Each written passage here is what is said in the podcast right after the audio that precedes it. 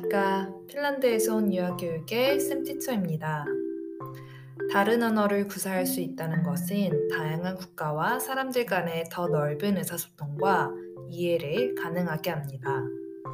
점점 더 연결되는 글로벌화된 세계에서 이중언어 사용과 다국어 사용이 중요한 자본이라는 것은 널리 성립된 개념인데요. 북유럽 국가의 유아교육 맥락에서도 다양한 언어의 수가 급격히 증가하고 있습니다. 그러나 북유럽 국가들이 조기 언어 학습을 지원하는 방식에는 한국과 약간의 차이가 있습니다. 교육기관에서 유아의 언어를 존중하고 가치 있게 여기는 것은 언어와 문화의 관점에서 포용교육 실천 방법의 하나이며 유아의 정체성 성립에 있어서 중요한 역할을 한다고 보고 있습니다.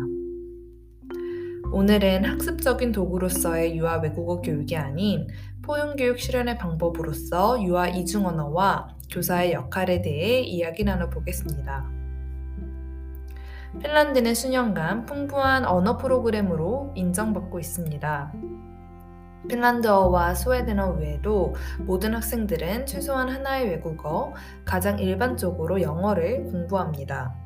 하지만 스페인어, 독일어, 러시아어, 중국어, 불어 등 다양한 외국어를 공부할 수 있는 옵션이 있습니다. 어, 핀란드에서 유아교육 기관에 다양한 언어를 도입한다는 것은 언어 인식을 증진하는 것을 목표로 하고 있는데요. 언어 인식은 언어 및 문화적 다양성의 가치를 두는 것을 의미합니다. 다양한 언어가 교실과 학교 곳곳에 끊임없이 존재하는 것은 다국어 사용을 가시적으로 만듦으로써 문화적으로 다양한 세계에서 배울 수 있도록 학생의 발달을 지원합니다.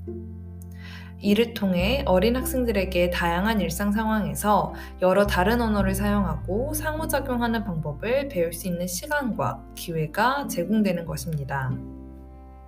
음, 핀란드의 유아 외국어 학습 또한 놀이 기반인데요. 교과서는 없지만 아이들은 노래, 놀이, 운율과 게임 등을 통해 언어를 배웁니다.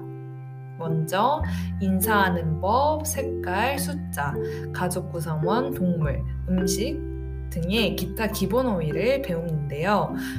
어, 학습지가 아닌 일상생활에서 자리 잡은 놀이를 통한 배움인 어린 학생들이 외국어를 사용하고 새로운 언어로 다양한 기술을 사용하는 것에 열정적이고 도전적이며 흥미로운 자세를 가질 수 있도록 지원합니다. 또한 아이들 스스로 제2 외국어를 글로벌 세계에서 다른 언어로 의사소통해야 할 필요성을 알 수 있도록 장려합니다. 이렇게 언어는 학습을 넘어서 정체성을 구성하는 중요한 역할을 하며 유아교사는 그 중요성을 알고 있어야 하죠. 어, 핀란드에 살고 있는 중국에서 온 주의 예시와 함께 또 다른 이야기를 해 나가도록 하겠습니다. 중국에서 온 주는 어, 이 반에 온 지 6개월이 되었습니다. 주의 부모님도 외국살이와 다양한 배경에서 온 사람들과 영어로만 커뮤니케이션을 하는 것이 처음이었는데요. 어느 날 반의 친구가 담임교사에게 다가와 주는 우리랑 놀고 싶어 하지 않는 것 같아요. 저는 우리랑 말하지 않아요. 주는 달라요. 라고 말하였습니다. 교사 또한 영어가 서툴러 번역 기능을 사용할 수 있도록 주의 엄마에게 문자를 보냈습니다. 주의 교육 관계와 주가 영어와 감정 표현하는 법을 더 배워야 한다고 알렸죠. 일주일이 지나고 주의 생일을 기념하기 위해 주의 엄마는 작은 간식과 종이접기를 준비하였습니다. 그날 주는 엄마에게 친구들과 함께 종이접기를 하고 친구들 또한 주와 노는 것을 좋아하는 것 같다고 말하였죠. 다음날 반 친구들은 집에서 만든 종이접기를 가져왔고 지난 자기 생일에는 무엇을 하였는지 함께 이야기 나누었습니다. 이 예시에서 언어는 사용, 어, 의사소통, 전, 정체성 형성, 교실 내 권력관계 일부인 사회적 관계 구축의 기본으로 반영되어집니다. 주는 모국어인 중국어에서 영어로의 언어 이동과 문화적, 언어적 적응의 과정에 있는데요. 어, 유아교사가 아동의 이렇게 협상 가능하고 변형 가능한 정체성 구성의 특성을 이해하는 것은 유아의 언어 유지와 정체성 사이의 교차점을 연결하는 데 중요한 역할을 합니다.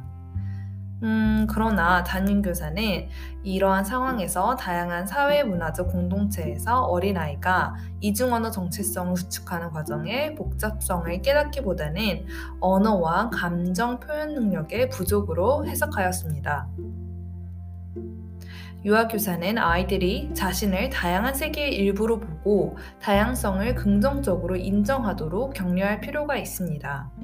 유아교사는 모든 어린이에게 긍정적이고 포용적이며 민감한 환경을 조성할 책임이 있습니다. 아이들이 문화에 대한 지식과 서로에 대한 지식을 확장하도록 권장해야 하죠. 활동을 계획하고 수행하고 평가할 때 유아의 목소리를 고려하는 것은 개별 교육에 있어서 중요한 수단이 됩니다. 아이들이 자신의 의견을 표현하고 어, 활동을 계획하고 실행해야 함을 나타내죠.